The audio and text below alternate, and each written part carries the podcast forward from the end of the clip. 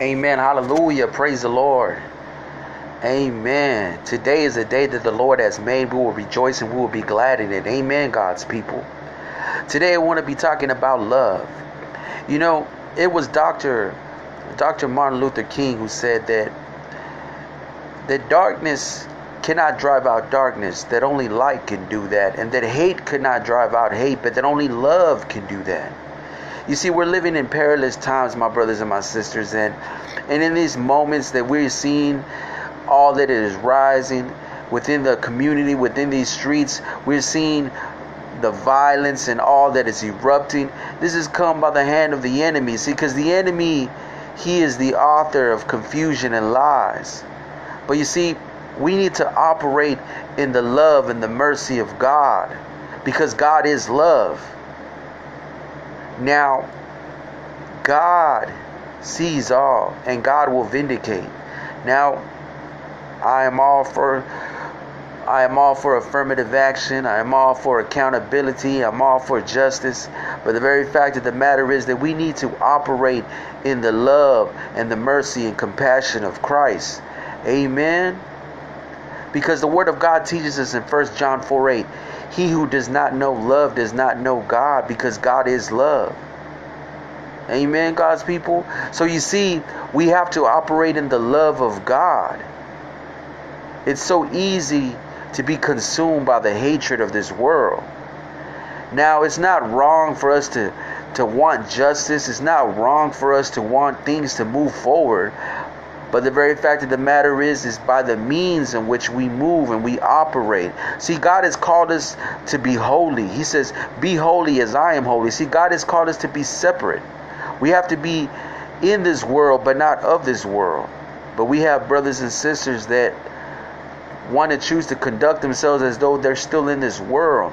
We have to remember that we serve an awesome God. We serve a God of no limitations. We serve a God that that is almighty. He is all powerful. And we have to put it in God's hands.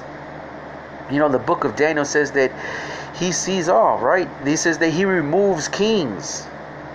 He is in control of all seasons. I'm only paraphrasing. But in due time. So we must put things in God's hands and allow God to remove things. And allow God to justify. Allow God to move and operate, God's people. Let us not take things into our own hands. If we want to put things in our own hands, let's put prayer in our hands. Let us delegate our authority as believers, believing in the movement of God, believing that God is the one who vindicates, believing that God is the one that can rectify, that can reconciliate.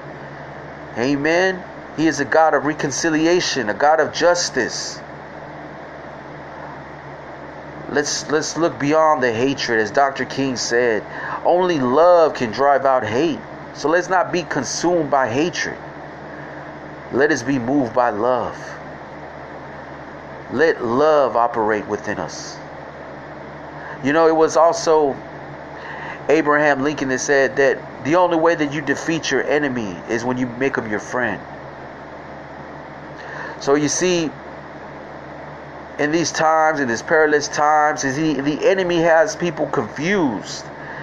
It wants us to rise against one another. It wants to sow seeds of discord and hatred.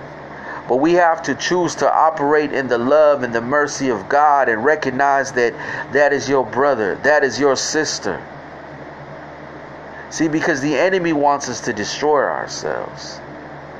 He wants us to operate in this hatred, in this lie, so that we can conduct in complete genocide.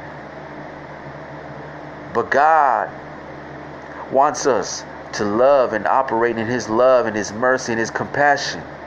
Now, when John the Baptist lost his head, the Bible teaches us that he was moved with compassion and he went and he ministered to the people.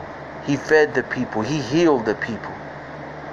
So I encourage you today do not be consumed by the hatred of this world, but choose to operate in the love and the mercy of God.